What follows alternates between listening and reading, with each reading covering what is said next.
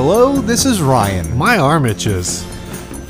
Yeah, but what's your name? Oh, it's Steve. Hi, Steve. Oh, what are we doing right now? We're doing the intro to our podcast. It's about guitars. Are you talking about our podcast, 60 Cycle Hum, the guitar buying, selling, trading, fixing, mining, breaking, reviewing, playing podcast? Yes, that's the one. We're back. What's a podcasm? What you just had? You just had a podcasm? Okay. What episode is this? 64? 64. We're getting up there, Steve. We're getting old. Hey, you know what? We can talk. We do have something kind of new to talk about, I think. Okay. Maybe. What's new, Steve? I've got a couple pedals I'm playing around with. Oh, yeah? Oh, you want to talk about that? Can we? Well, it's not... Oh, yeah, let's talk about it. We can do an official review some other time, but we can talk about it. Well, I'm saying like we can... It's after April. It's April. Oh, I see what you're saying. Okay, so we've got these pedals from JHS. Yeah.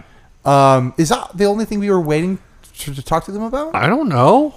I thought we were waiting to see how you felt about them after playing with them. Oh, maybe. I haven't used the Twin... So we got the Honeycomb Deluxe. Uh-huh. Which is the Tremolo. And the reason that we couldn't talk about it really is because our good friend Daniel Tyack went out to JHS a while back to film a secret video for April Fool's Day, which you guys have all probably seen already.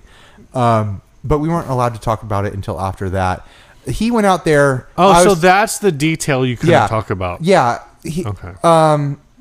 He went out there. I was talking to him. I was like, oh, have fun at JHS. Bring me back some pedals. Yeah. And we were both like, ha, ha, ha, ha, ha. And then he brought back pedals from Josh. They pulled some pedals out of the scratch and dent pile for us. The Twin 12. Yeah. And the Honeycomb. The Honeycomb Deluxe. Yeah. The Tremolo. Which is great. So I've gotten to use the Tremolo on the bass. That thing's a ton of fun. Uh-huh. Basically, it's everything that my EA trim should be, except I don't know how to build stuff. But it sounds great. It's a great little trim. I like being able to set like the two different speeds. Uh-huh. And that's actually very useful. Though I kind of just have them set like vaguely like... a half from each other, sure, or double each other, depending on how you look at it. That's kind of what I was doing with it. Yeah, bass is a hard instrument to use tremolo on for a lot of this kind of music that we are doing at church these days, because everything is so like rhythmic, and like having a tremolo on bass just throws drummers for a loop. I believe it. But what I did the last time at the end of the service, you know, sometimes if there's nothing going on, we kind of mess around with stuff. So I turned every pedal on my board on. Of course. That's the way you get the best tone, right? That is. And then I unplugged my bass because you don't need that. Nope, not anymore. Not with all those fuzzes running. And I kind of was just like playing with knobs and like that tremolo. I mean, even before I was doing that, the tremolo sounded really good. Uh-huh. I haven't really had a chance to play around with the Twin 12 as much. I did listen to you mess around with it, and it sounds really great. Yeah, it's a great pedal. Well, let's segment this so I can drop stuff into videos, and we'll talk about the Honeycomb some more. Sure. The thing that I really like about the Honeycomb is how amp-like it is. It really reminds me of an amp-style tremolo, the way that it's dialed in. Right. It's very kind of warm and soft. It's not. You're not going to get your helicopter sounds with it. Your hard cuts. I think it's with the depth turned all the way up, it kind of doesn't do the square wave thing. It's always it's still a sine wave. I was really enjoying it. All my other tremolo pedals that I have right now have like a dozen knobs on them, are like super tweaker pedals where you can just do all sorts of stuff. It was a lot of fun to mess around with a pedal that. Even though it has two switches and four knobs, it's actually very basic. It's volume, it's shape or depth, and then it's two different speed knobs. And it was really refreshing to have just this kind of simple options, have it sound really good at every setting, and then the ability to change speed based on two different speed knobs is kind of a bit of a revelation to me. Like, this is a lot of fun. This is very usable. Like, I have my slow kind of you know, drifty kind of tremolo for drifty parts that I would play, and then I have like this the sped up, like fast, rampy sort of choppy sort of sound on the other speed, and it was a lot of fun to be able to jump in between the two. Tons of volume on tap on the volume side. I basically decided a year or two ago that I will never buy a tremolo pedal again that does not have a volume control. Absolutely. And that was always... So for a long time, I had the Dan Electro Tuna Melt, which is part of their like mini food series, but that was actually like a revered trem pedal. It's actually a really great little pedal. Especially because that was like an... a late 90s, early 2000s pedal in an era where like trem pedals were kind of hard to come by. There was really only just the Boss pedal. Yeah, the Boss TR2, and maybe did EHX have something? Maybe, probably they had the Worm, but that's kind of abstract. Yeah. So the Tuna Melt trem was really the Pulsar too. Yeah, the Pulsar is the one I was thinking of. Yeah. So the Tuna Melt trem is a great sounding tremolo. I don't know. Tremolo.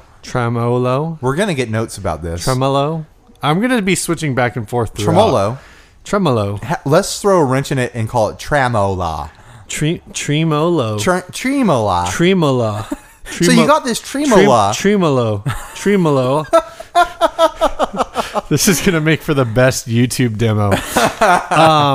But anyway, so that thing, it sounded great. But yeah, without the volume pedal, it just sounded weird in a live mix. I wanted to read... You mean without the volume knob? Yeah, sorry. Without the volume knob, it sounded weird in the live mix. It was just hard. I just didn't feel comfortable with it. It's hard to... The problem is with a tremolo or a tremola is that it effectively is cutting your signal in half. Well, it's cutting it. And even if the peaks are at the same volume as your normal signal, you're losing volume because the lows are down. So it's nice to be able to boost your peaks a little bit so that the middle of the sine wave is closer to your unity signal. Right. No, exactly. Yeah. Anyway. So here's a description of this pedal from JHS. Just like our discontinued Honeycomb single, the Honeycomb Deluxe gives you true vintage analog tone and ease of operation that will open up a new palette of sounds, reminiscent of early Fender Blackface and vintage Vox Tremola circuits from years gone by.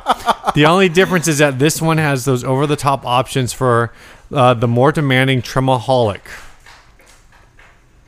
We start by giving you an extra LED for the rate speed that stays on even when the pedal is in bypass, so you can definitely have an epileptic seizure. I added that part. Oh, okay. This allows a constant monitor on your speed. It's really convenient, but like at high rates of speed, it is epileptic. It's really distracting.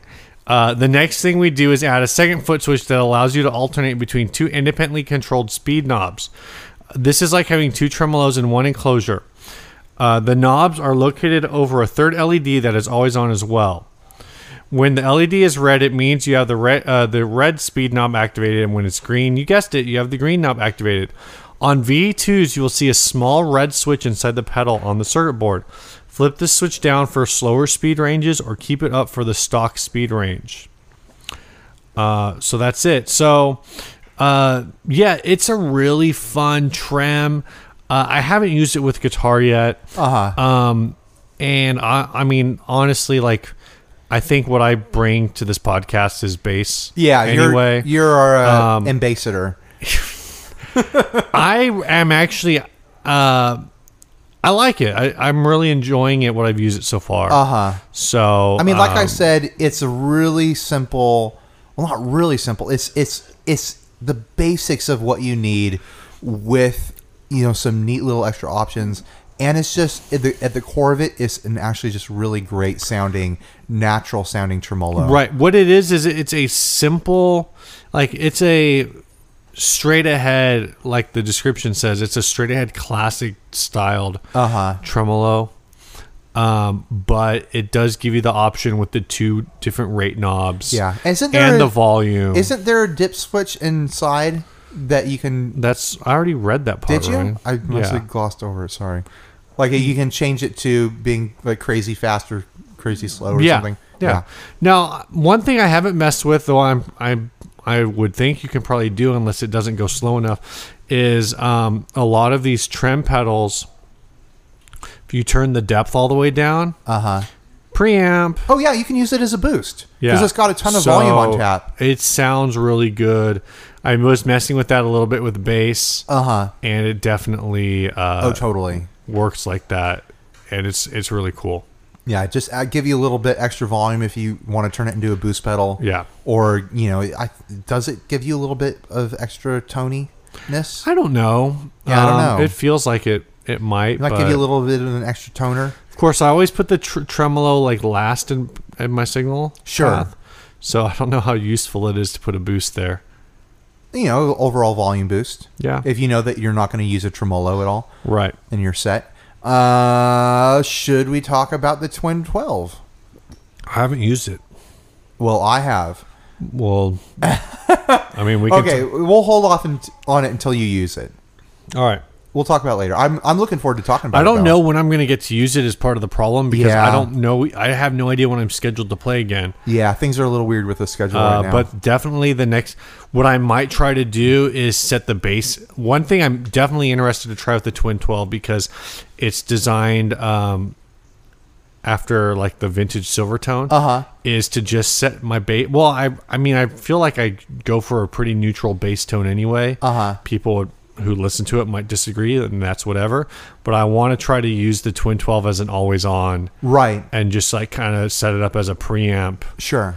Or at least set it up for like something to get some kind of gritty amp-like thing going on.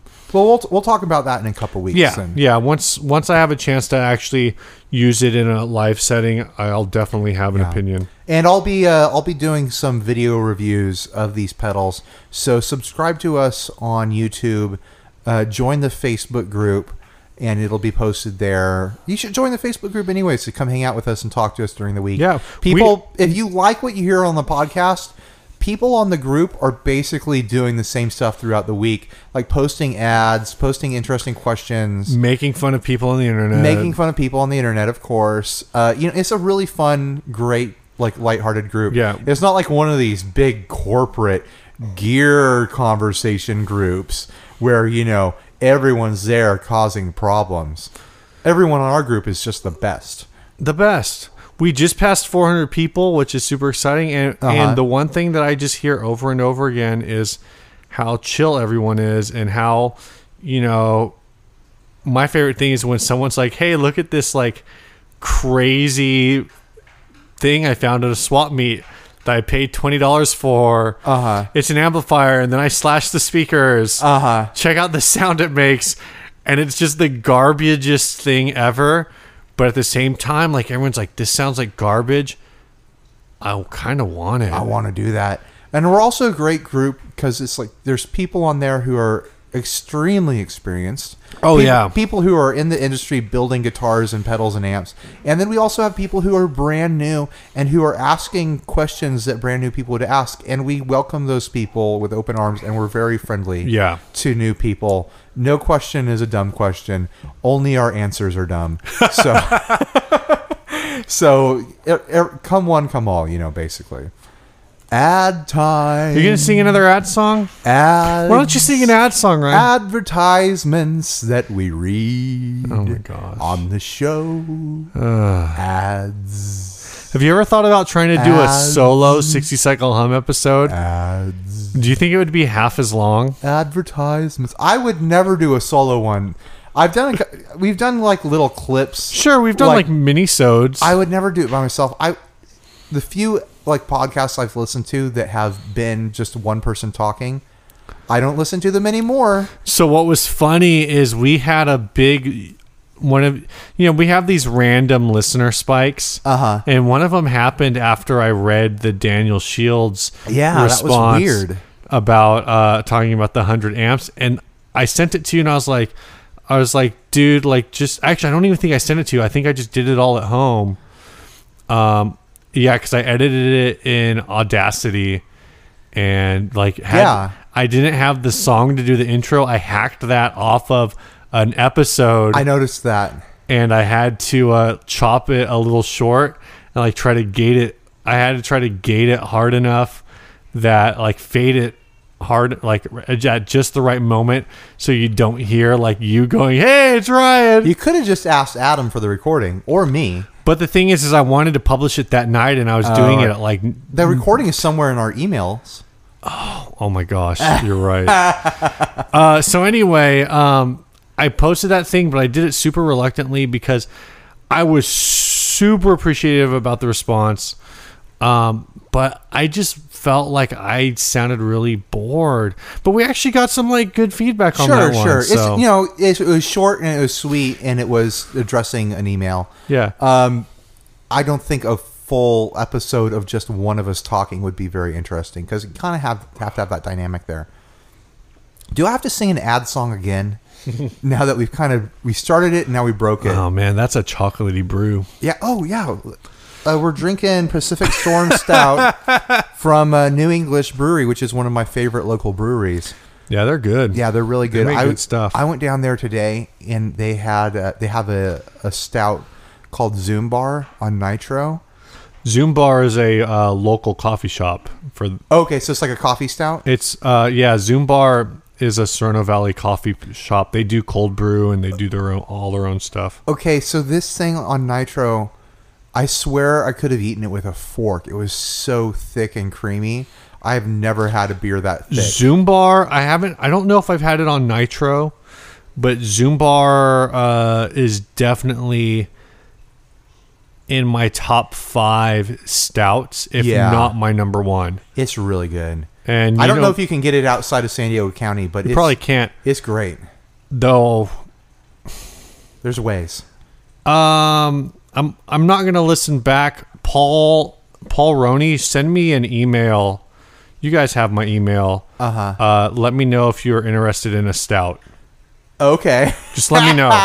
When you listen to this, just we're testing, send me a message. We're testing to see if you listen, Paul. That's not true. We love you guys. All right. Everyone go listen to the Lutherist podcast. The Lutherist. All right, BBE Tremor, Tremolo, and Mindbender Chorus Vibrato pedal set. Oh, that's cool. Hardwired together. What? What is going on here? This is a buy it now at $110. Excuse me. Good burp, Steve. This is those two pedals, a trem. Man, we're just talking about trems a lot. Trem and chorus, they are hardwired together. So somebody took the output jack on one pedal and the input jack on the other pedal and took the jacks off and wired them together, like soldered the leads together. And then they glued the pedals together. Oh my gosh. Who did this bad thing? These poor baby pedals. Who did this bad thing to them? Fleur de Lis, 318 on eBay. Oh my gosh! They are located in. Oh my gosh! No way. Where are they? They are located in. I don't even know if I can pronounce this because it's been a long time since I've been down there. Somebody, Casey Babcock, is going to make fun of us. Uh-huh. Well, he was going to do that anyways. Yeah. I think it's Natchitoches, Louisiana. I wish I knew what the motivation behind this was, because this is insane. It looks like they used liquid nails to combine to permanently fix these two pedals together. And what's weird? Don't these pedals have the plugs on the top? Aren't these top jack ones? Oh, maybe not, because there's a jack on the side. I think they're side jack. Yeah. Why would anyone do this? Because you hate the world. What is the Mindbender? Is that like a vibe sort of thing or Leslie thing? It's a chorus. That's a chorus? Yeah. Oh, my gosh. So a chorus permanently glued through the trimmer, which I'm assuming is a tremolo. It did not sell. No kidding. No kidding. This didn't sell. This should never sell. This should be burned. All it says is they are glued together, one input, one output, sealed together to save pedal board space. Oh my gosh. I feel sick. I wonder if this person is a Saints fan. Why? Because they're fleur-de-lis 318. I don't know, man. And the fleur-de-lis is the symbol for the New Orleans Saints. Well, they're in the South. It might make sense. Well, they're in Louisiana, which makes a lot of sense. Yeah. But this is just sad. Do you ever think about the city of New Orleans? Who thought of this? Who did this thing? I don't understand. I feel like if you're in Louisiana, this might make a lot of sense. I don't understand. I don't understand why this happened. It was just such a timeless combination of pedals. Oh, everyone always just wants that chorus super glued to that tremolo and never separated ever again. I'm going to start hardwiring and super gluing my pedals together. All of my side-mounted jack pedals are just going to start getting hardwired and glued together. That way I don't have to buy new jacks. New cables. I have no words left for this. We have to do another ad to clear this out of my mouth. I got a bad taste in my mouth from this. Drink a beer. I'm gonna have to drink my beer. All right. So this is an ad that you found, right? Which one? The book. Oh yeah. So I just wanted to talk about this because it's kind of come up. We actually found locally a guitar/bass blue book /reference guide. I haven't seen one of these in like a decade. I saw a guy pull one out at a guitar store once to check the value of something. Yeah. Like a deal was going down in the next register over, and I saw the guy pull it out, and I was like, oh, there's a blue book for guitars? That's weird. This actually says it's the first edition blue book of guitar value, so I don't know what year this was published. This guy's asking $15. I don't know. I don't know what one of these would cost new. I don't imagine that these things would stay current very well. Well, one of the issues... So what this is this is like you have Kelly Blue Book for cars. Uh-huh. This is the same thing for guitar and bass. And it's... I've only ever seen one of these used once, like you mentioned. Uh-huh. I've seen these referenced a lot. I have a feeling this is what all the pawn shops use to try to figure out what stuff is worth. Well, when I saw this was at Guitar Trader... Okay. When I bought that 5-string bass that I had for such a long time, they pulled out the Blue Book and they were like, well, your bass is worth, like, according to Blue Book, this bass is worth $650, so we're going to offer you $275. Yeah, that's or whatever. Rough. But they actually, like, had the book out and they were looking at the specs and whatever to make sure it matched up. That's the only time I've ever seen one of these used is, like, dealers have them so they know what gear is worth according to whatever. But the problem is that like these days something like this is outdated. Yeah, I feel like this whole concept is out the window now because if you want to know the value of things, all you have to do is what we do and go on eBay and check the completed listings. And you'll see what people have been paying for these, and that is the value. Now, I don't know if $15 is a fair price for one of these. I didn't bother looking. But it dawned on me that I actually might like to own one of these. Okay. You know, the place where this could be useful is for your high-end rare stuff that doesn't end up on eBay very often. So it's hard to check the actual value. So there's that, and there's one, which I didn't think of that reason. There's actually the reason that I would like to own it. Uh-huh. Toilet paper. Not toilet paper. That's expensive toilet paper. It's not that long. Is just as a general reference. I don't know how complete this thing is.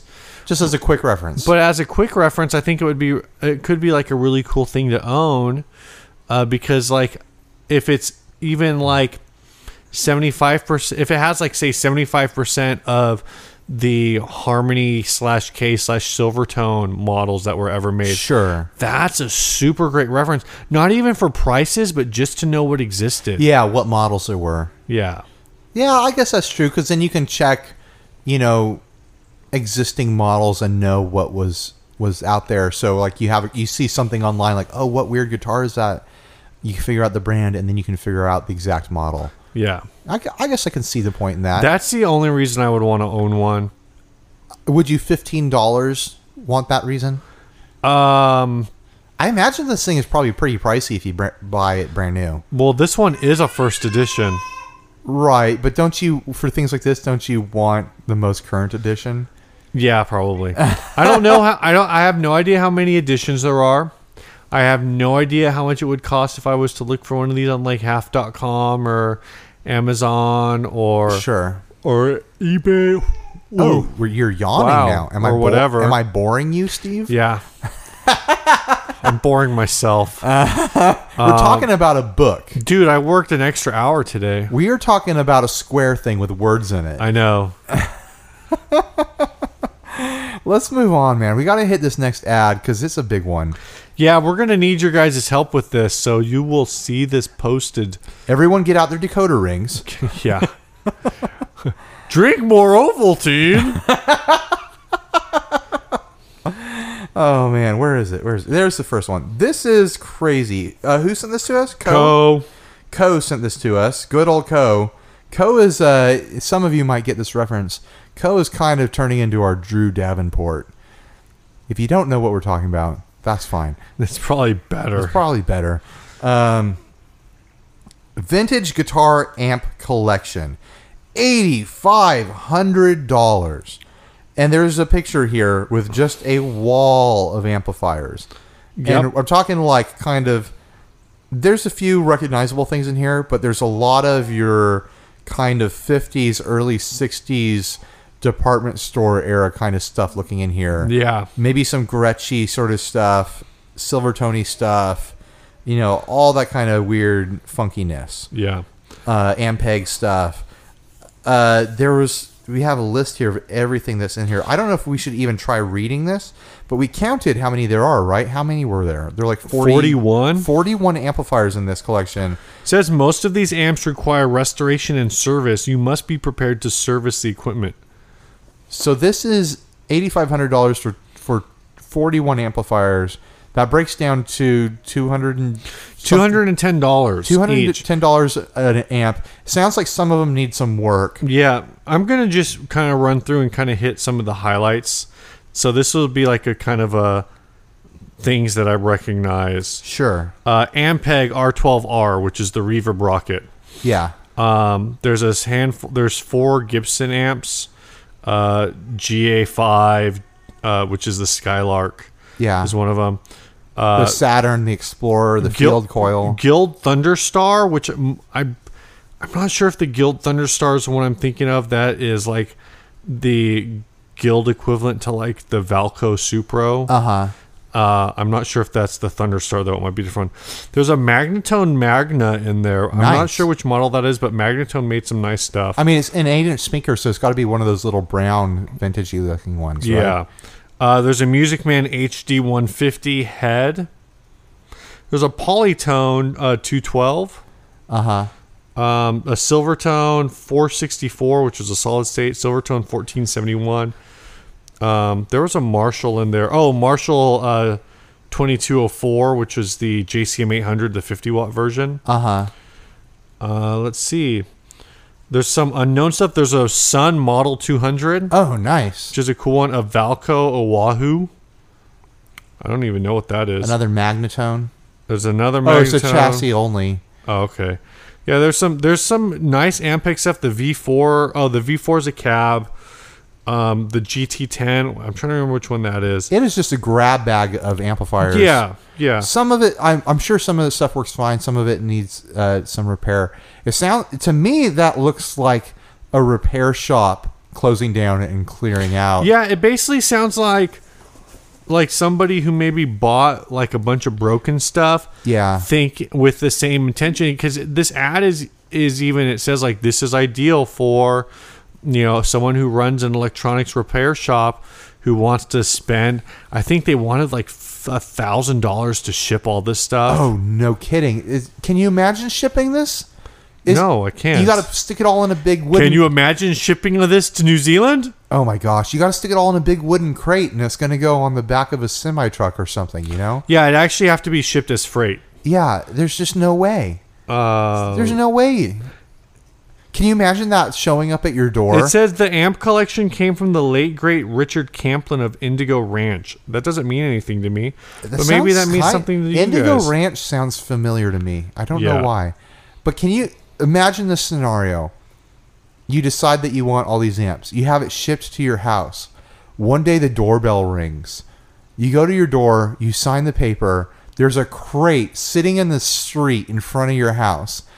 And all day long, all you're doing is cracking open that crate, and your neighbors are watching you carry amp after amp after amp into your house.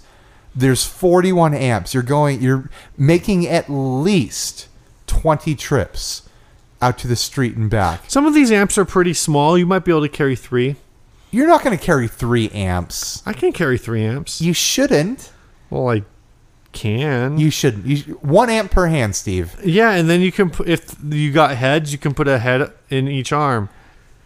Some of these amps are like old, like 60s solid state stuff. They only weigh like 8 pounds. Let's say this. I'm not going to go with the 3 amps in hand plan, but if you've got a dolly, you could probably do 3 or 4 amps on a trip. But still, you're making all these trips back and forth through the street where there's this giant wooden like circus crate is completely full of amplifiers, and your neighbors are just scratching their head like, what is this guy doing? Dude, plug them all in at once. All at once. Just blow your fuse box. If you've got the money to buy all this stuff, I would just, and I'm saying like you just got the money sitting around and you didn't care, I would buy all of this stuff and take all of the combo amps and all of the heads that I can match to a cab, plug them all in at once. Oh my gosh. Like daisy chain, whatever I needed to do to plug one guitar into all of them. You would need to build... Turn them all up to 10. Oh my gosh. And have my own personal... Back to the Future moment. You would need to build a custom splitter that went from 1 input to 41 outputs. No way, dude. Just get a bunch of Y splitters. Oh, Steve, no.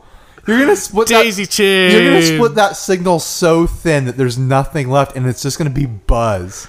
Oh, and that JCM. What's gonna happen is that, you know, half of those are so old and broken that the grounds are all going to be messed up, and it's just going to set your guitar on fire. You're going to turn all those amps in, plug it in your guitar, and your guitar is just going to set on fire and burn like a cigarette. It's just going to start turning to red hot ash in your hands. Is that because my playing is on fire? No, it's because your guitar is on fire. Because you plugged it into 41 amplifiers. Maybe 2/3 of them work at the moment, but the ones that aren't work are the ones that are setting your guitar on actual fire. Oh my gosh. I don't even know from the description if 2/3 of them work. Yeah, it doesn't say. It's a mystery grab bag. At $210 per amp before shipping. Let's call it $250 after shipping. Is that fair? Yeah, that's fair. $250 per amp after shipping. No, it's not fair. Okay, $275. Oh wait, math. What's 1,000 split 41 ways? It's actually $1,250. So 125 and 4 is 3. So $240. Yeah, $250 is fair. After everything is said and done, you're probably close to $250 per amp. Some of these amps might be worth like $400. Or more. You know, some of these might be worth a bunch of hundreds of dollars. Some of them are probably worth like $60. Yeah, and that's the problem is like, you have to know how to repair all this stuff. You have to have the time to repair all this stuff. I'm talking fully working. Some of these are worth $60. Sure. Oh, yeah, definitely. There's one that's like unknown 6-inch speaker, right? 60 solid state amp. And that's the kind of thing that you would find at a swap meet for like $40. Yeah, I mean, all these little 60s solid state amps probably not going to fetch a ton of money unless there's something really unique and desirable about them. The larger solid state amps, there's probably a market, but it's still going to be limited. You're still probably in like the 120s on those. Yeah, most of the solid state stuff they listed was like cheaper stuff. The only ones that really jumped out to me were there's a Vox Berkeley, just kind of one of their older ones, and then the Polytone 212. Sure. And both of those, like, I don't know if the Vox Berkeley is one that people care about. The Polytone, maybe that one might be worth a couple $100. Yeah, I feel like if this was local here in our neighborhood, I would probably be interested in this under $3,000. Yeah, but it's $8,000. I know. But it would just, the work involved in flipping all this stuff or even getting it back onto the market or weeding through all of it does not make it worth $250 per amp for me. Right. You know? You tired, Steve? I don't know why I'm yawning. Steve looks tired. Are you ready for a nap? Yeah. We're just going to nap now. We're going to pause the show. We'll take a little nap. Napcast. We're going to napcast. We're just going to record like 30 minutes of sleeping now. Yeah. Okay. Here we go. Wow. That's bad. And we're back. Oh my gosh. Okay. That was a great nap, Steve. All right. Topics time. Yeah. This ad is from Adam Dolhanic? It's not an advertisement, Steve. Topic. It is a topical discussion point. Yeah. It's a topic. It's taupe is what I call it. It's short for topic. Why wouldn't you call it a top? We're going to have a taupe or a top or a ta. A taupe. Oh, I was thinking of... We're going to have a T-pick here. I was going to ask you if it was like a hat, but then that's a toque. That's a toque? Toque? I don't know. Toque? We got a real T-pick here. I think a toque is what like they call beanies in Canada. Who's this from? Adam Dolhanic? I had you read it because I don't know how to say his last name. Dolhanic? Adam Donalnick. Donalnick?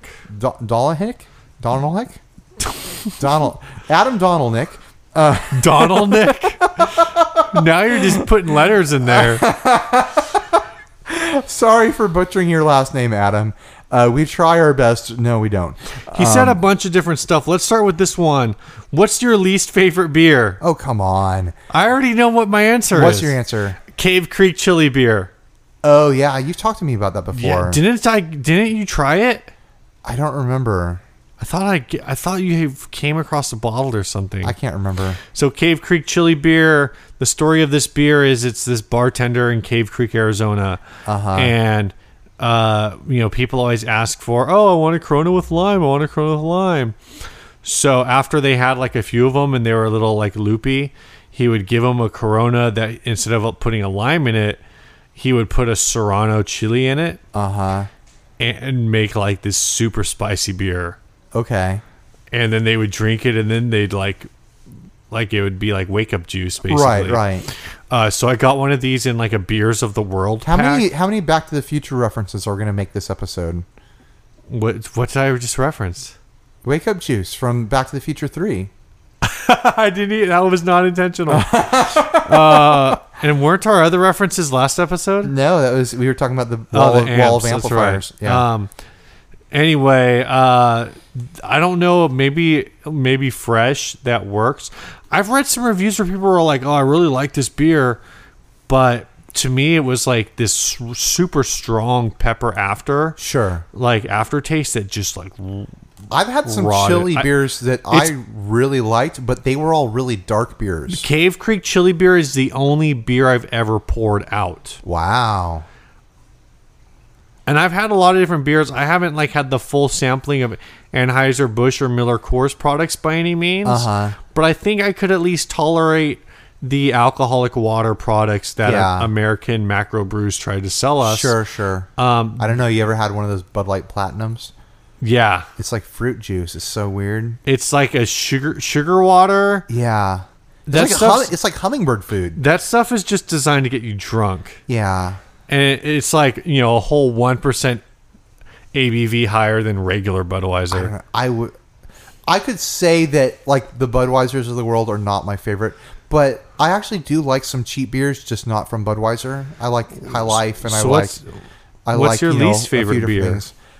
The things I can think of that is like, I can't stand this. It's another like flavored beer. I got a pack of beers from Costco years back that had like a blueberry wheat in it. And had like a cherry beer. It might have been a Sam Adams pack. Sam Adams does a summer blueberry, I think, and a spring cherry. And they were both so fruity that it was like, it's not, you can make something fruity and have it be good, like in a fresh fruit sort of way. This was like fruity in like a gross, like melted Slurpee kind of way. And I just could not stand it. I did not finish those beers. I think they stayed in my fridge for months. I think I drank them. Yeah. Either you or someone else put them away at a party. Yeah. Like, oh, don't worry, I'll take care of these beers for you. I don't mind those ones. I did have one. It's another one that I found out is a Anheuser-Busch product, but it's like not one of their majors. It's one of their like faux craft beers. Uh-huh. And it's a brewery, or it's a beer called Wild Blue. Okay. And it's a blueberry beer. It's another blueberry flavored beer, but this one tastes like grape soda. Ugh. It's like, and the thing is not only does it taste like grape soda, it's an 8%er. Oh my gosh. So you don't like most. That'll slow your roll. Most stronger beers, like your IPA, like your stronger IPAs, like your double IPAs or imperial IPAs, or your stouts, are so strong flavored that you are forced to drink them slowly. Uh-huh.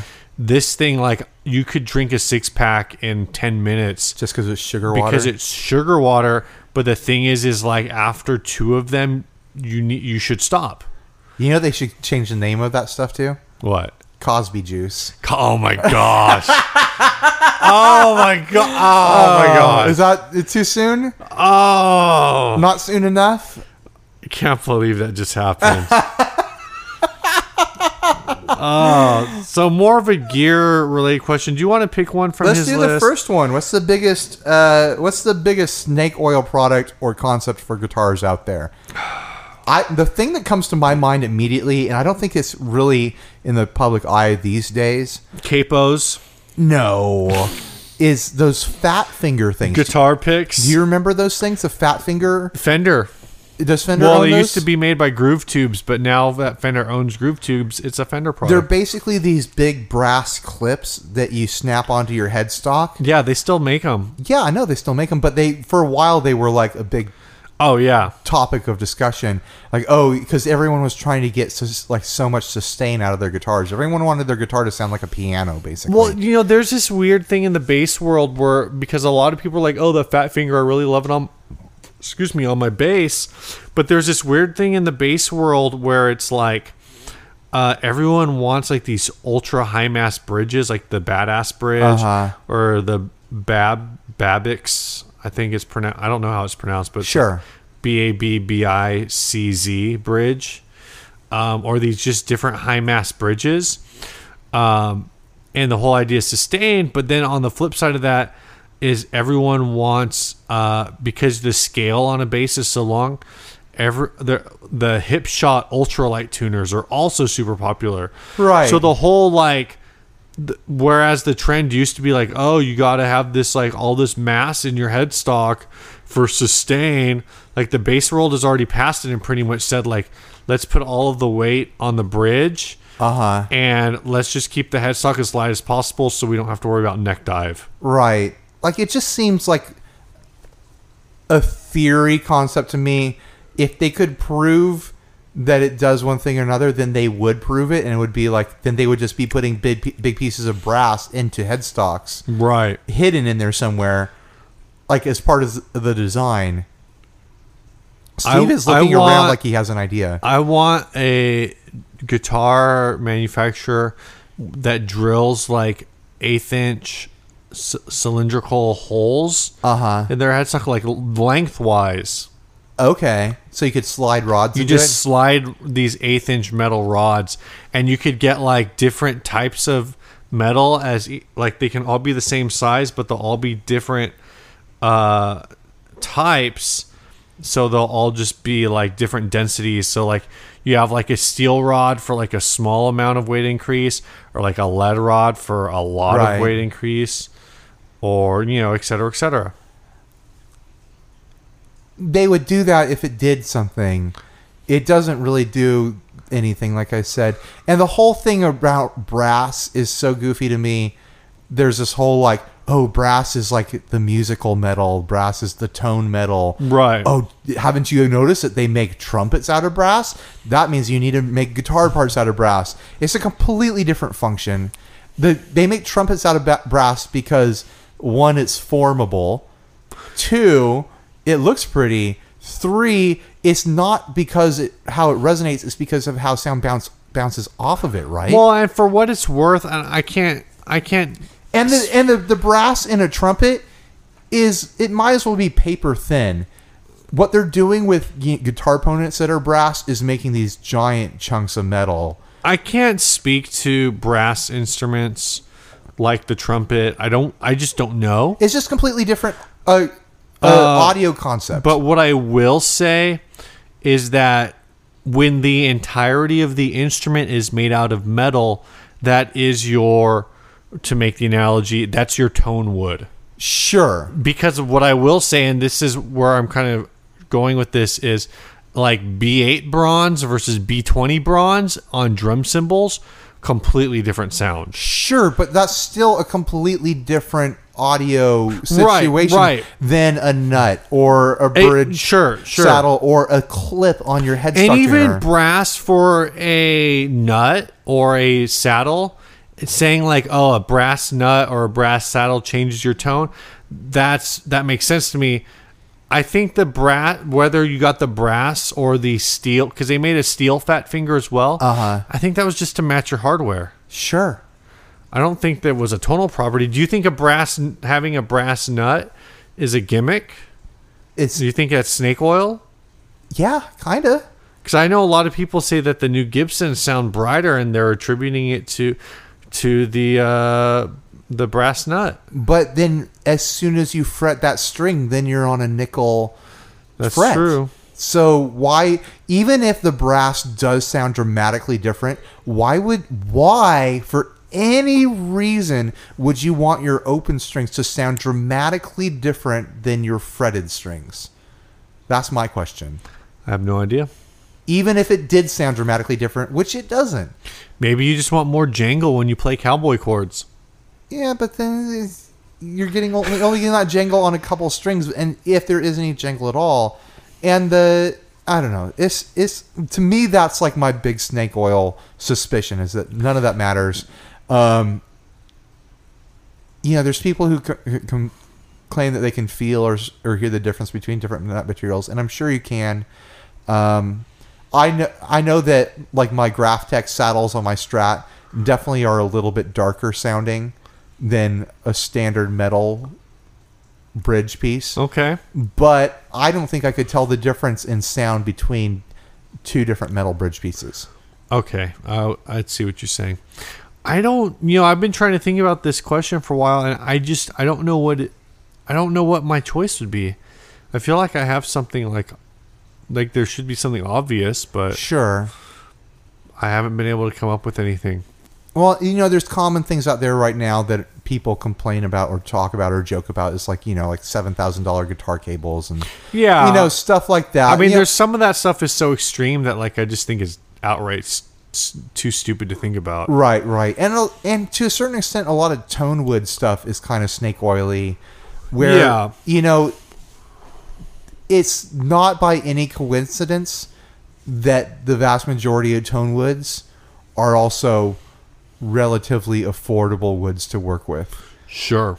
You look at what guitar companies use as their tone woods, I'm using air quotes, and you look up at the prices of these and you realize that they're not terribly expensive compared to many other woods. What about Wenge and Bubinga and... I heard Koa... Yeah, but how often do you see those woods and guitars? That's true. Koa is one of those things where I don't care what it sounds like, it just looks beautiful. I heard, I forgot what I was listening to, but someone was saying that Koa is actually a registered trademark by the state of Hawaii. I could understand that in order to build a Koa, like apparently Koa, that tree, like only grows in Hawaii, and it's super expensive, and they sell like single logs for like thousands and thousands of dollars. Oh, yes. It's very rare now, especially in the wild.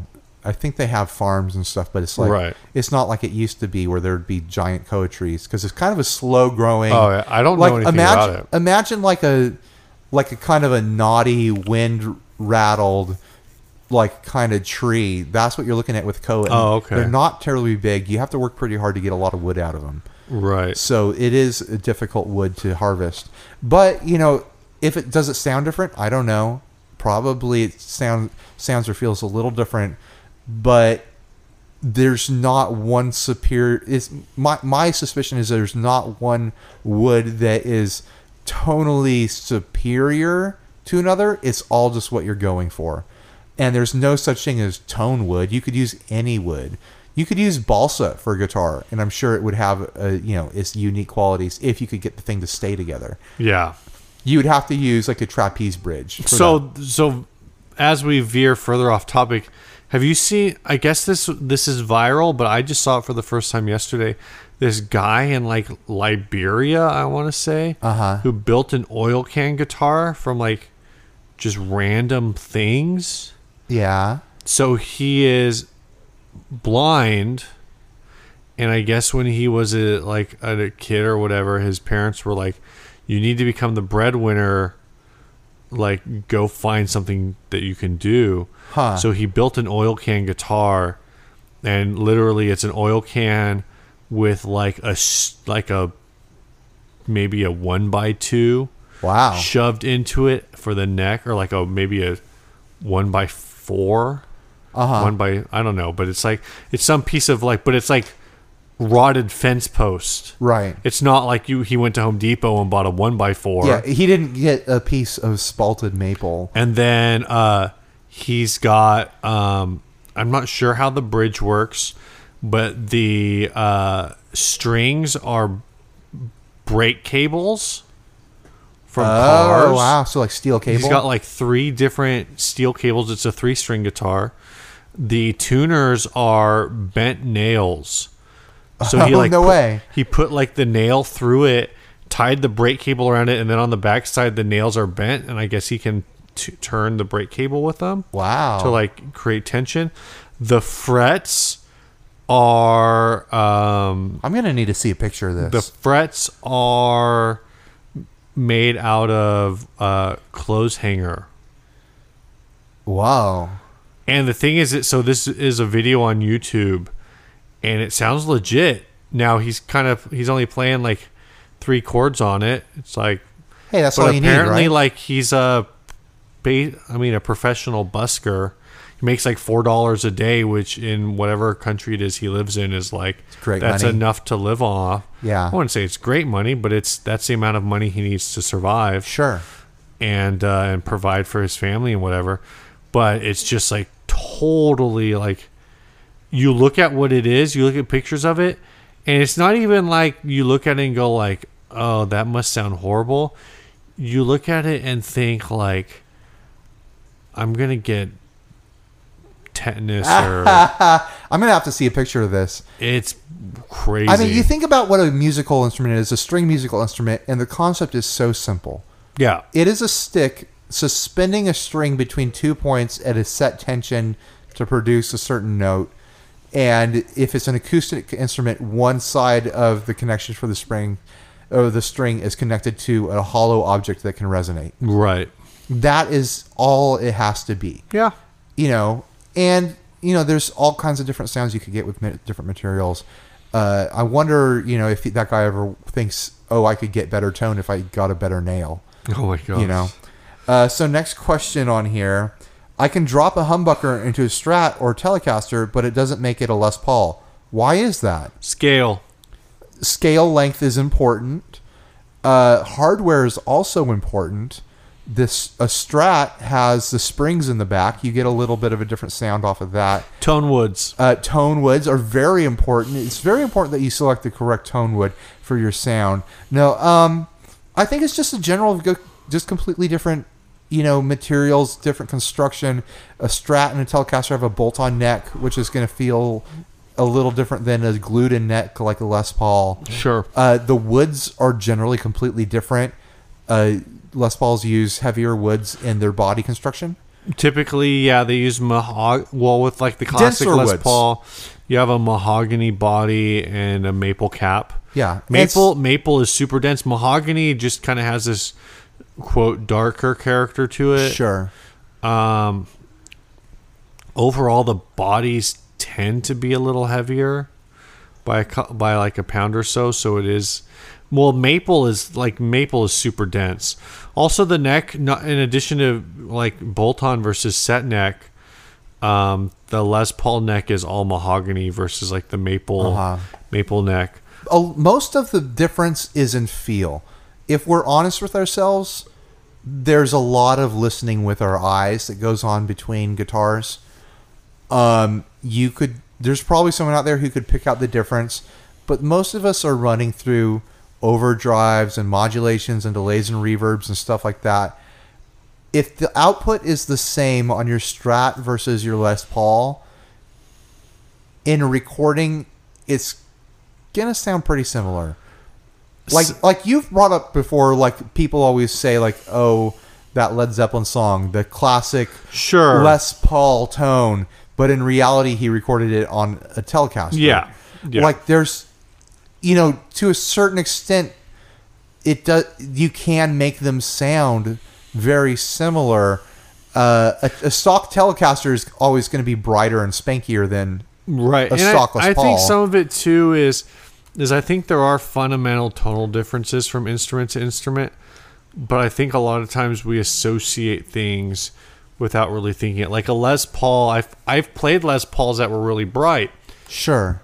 Excuse me. I've played Les Pauls that were really hot. I've played Les Pauls that were so dark that I hated them. Sure. So it really just, it's part of it's the guitar. I think a lot of it with the Strat, a lot of times the issue is the bridge. The trem. Trem is not great for sustain, and it kind of, people say it has like a springy tone to it, and you can lock that down to an extent, but at the end of the day, like there's just, it's no single factor. There's nothing that, I've heard people say, like, oh, if you get a mahogany-bodied Strat, like, you get a little closer. So maybe, you move from being 70% of the way there to 80% of the way there, but you're still not all the way there. There's just a completely different components in each guitar. I still say that the biggest difference is going to be the feel. The biggest difference is going to be kind of psychological. And then the pickups. The pickups make the hugest difference. Well, he's saying, like, if you put, say, Gibson humbuckers in a Strat. Yeah, but that's problematic because then those Gibson humbuckers aren't F-spaced. So they don't line up with the strings. Right. But, I understand the spirit of the question. I don't know. That's a really hotly debatable one, I feel like I could trick people in a blind hearing test between guitars. Sure, I think with the right EQing and everything, you could. If I could take a Les Paul and a Strat and swap pickups around with each of them, I'm betting I could get them to sound pretty close. Yeah. But still, they're going to feel and play very different from each other, and that is always going to be an issue. Like, I pick up a Strat, and it's just like, okay, this is my spanky, slappy, kind of like twangy sort of thing. I pick up a Les Paul style guitar, and I was like, this is my deep, dark, heavy, kind of like rocking from my hips sort of thing. Yeah. It's a different psychological thing. Sure. It's not all just the pickup. There's a psychology to it. Are we going to go through all of these questions? We're at an hour right now. What's left on here? Let's do... Yeah, let's do the tap tempo. Yeah, let's do the tap tempo. We'll wrap up with this one. It's kind of a weird one, but and then there's a couple more on here. We'll save them for another episode. Sure. Because I do like these questions. Yeah, great questions. Is tap tempo overrated, and why? Anything could be overrated if someone is worshiping it. Tap tempo is a tool that belongs in its place. Is it overrated in the sense that some people absolutely need it on everything? Yeah, that's overrated. I think tap tempo is something that... So I've just recently been like breaking out of tap tempo. You've been a big tap tempo guy for a long time. I'm a huge tap tempo fan, but if you look at like kind of the music that I was listening to when I first kind of started getting into it, like when I would talk to guys in bands that locally, and they were all using like DL4s or DD5s, and it was all very tap tempo centric. And it's because they were all doing like synchronized leads. Yeah, absolutely. And that's the one thing with my, that's like, we talk about this every once in a while, it comes up, and I still think in large, this is true. Like the big difference between my guitar playing and your guitar playing is like, you just shred. Like okay. You just have like a lead style that's very you. Sure, sure. And that's like your strong suit, whereas mine, like my lead style is very, I don't really have a lead style because I suck at guitar. My lead style is like more, is synchronized delays, but my forte is really rhythm. And again, rhythm I feel like is another place where like synchronized delays can really help. Yeah, yeah. But it's like I'm more of like, my strength is rhythm and my strength is kind of understanding like strum patterns and that kind of thing, sure, and timing. So a lot of that kind of timing thing is where I think tap tempo really is cool. And one of the things I like to do with tap tempo is set it to where like my delay is in time with the song, and then all of my where all of my notes are on the same note. Right. So all of my repeats are on top of each other. So I end up kind of like creating these chords from single notes. And as the delays trail, they become kind of like semi-chords, or at least like two or three notes on top of each other. And that's something that's like, it's harder. You can do it without tap tempo. It's hard. You can do it without tap tempo if you're playing with yourself. If you're playing in a band, tap tempo just makes it so much easier. Yeah. And the thing is like back when I first... Assuming you have a decent drummer. Yeah. When I first started getting into guitar, I was using the Dan Electro PB&J, which is an analog style digital delay. And I actually used that delay so much that I could use it like a tap tempo. Sure, you were familiar with it. I was familiar with it enough that I could do synchronized leads to whatever tempo we were doing, as long as I had like a chance to set up, because I was one with that delay. Right, totally. But it's really a stylistic choice. Now that I'm using the Memory Boy more, like I'm starting to kind of like understand more just having a rhythmic kind of like non-synchronized delay and kind of how that works for a different lead playing style. And it's just something I've never really explored. Sure. So is tap tempo overrated? It's I think a lot of people, what I see is kind of a trend where people feel like they need to be in one camp or the other. Yeah. And I think that's just... Part of that is because even though everyone is like, oh, I got to have like 6 overdrives because I stack them. I use 1 overdrive for clean, 2 overdrives for semi-clean, 3 overdrives for semi-dirty, 4 overdrives for dirty, 5 overdrives for semi-heavy, 6 overdrives for heavy. But people don't want to own more than one delay. I mean, a lot of people do have more than one delay. Sure, sure. A lot of people have Strymon timelines, which is 99 delays. Right. They'll only get 2 of them. But, you know, I see all the time where someone's like, should I get a DD7 or a Carbon Copy? And I'm like, can you pick 2 more opposing pedals? Yeah, no kidding. I mean, the DD7, even the DD7 analog voicing is still brighter than the Carbon Copy. Yeah. And it's still tap tempo. I mean, I've got 2 delays on my board, and they're completely different flavors. Right. I've got the Boss DD3, which is a digital delay that admittedly does get a little soft in its repeat, softer than a normal digital delay. Yeah. But then I've got the Memory Toy, which is just pure analog kind of darkness, you know. And I use the DD3 as kind of my bright slapback when I want to do kind of like a lead, like 80s hair metal sort of thing. And I use the Memory Toy as my washy, kind of chordy, ambient sort of thing. So I don't need tap tempo for either of those things. But if I was in a situation where I needed, like I needed for sure, needed my notes to line up with the beats, yeah. I would get a tap tempo, no problem. I would have no problem with that.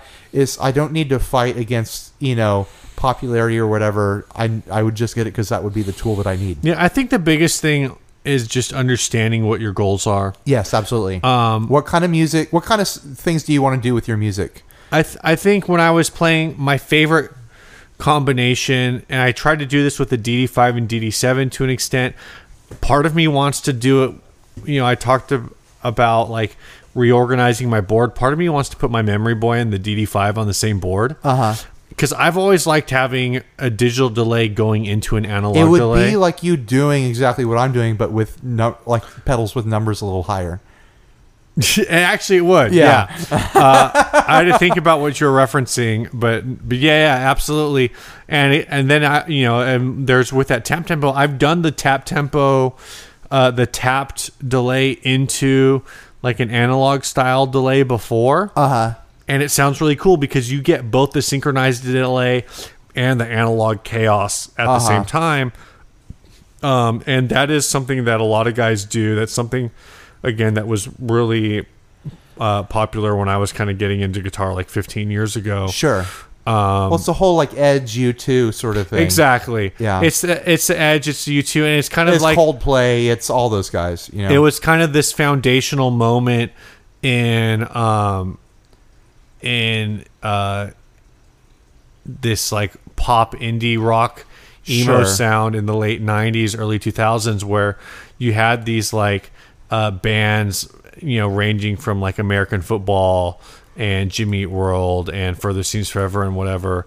I don't know if Further Seems Forever so much used delay, but like definitely Jimmy Eat World and American Football and a lot of those kinds of bands were using delay to create these like kind of rhythmic landscape. But a lot of that was like, it was all tempo based. Yeah, absolutely. That's all I got. Well, good question, Adam. A moment of silence for why are we silencing? The beer that Steve just finished. Don't blame me. Do we have anything else to say? That's it, isn't it? I think that's it. Yeah. We're going to have a song here from, how do I say his last name? From Brian Finlay. Finlay? I think it's just Finlay. Brian Finlay. I don't see that here. Okay, thanks for the song, Brian. Oh, we should read that email. I think Brian thinks that we're a radio station. He says, hello, I was talking to you on Facebook about playing my band's song on the radio. We are called 5 Mile Smile. We are from Belfast, Northern Ireland. Here's the info on the band. Thank you. Brian, we're not a radio station. Yeah, the song is called Call to Arms. 5 Mile Smile formed in Belfast, Northern Ireland. In 2000, spent 3 years playing gigs around Ireland before splitting up in 2003. They reformed in 2014 and have recently recorded new songs. This song is called Call to Arms. You can check them out on Facebook. If you look up 5 Mile Smile, they have a page, or on Twitter at twitter.com/5milesmile1. And speaking of Twitter, I'm on Twitter as 60 Cycle Hum.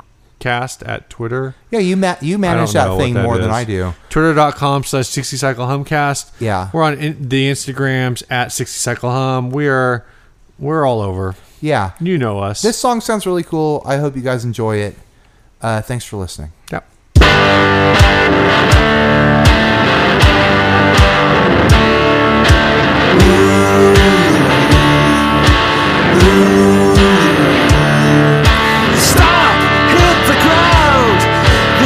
Running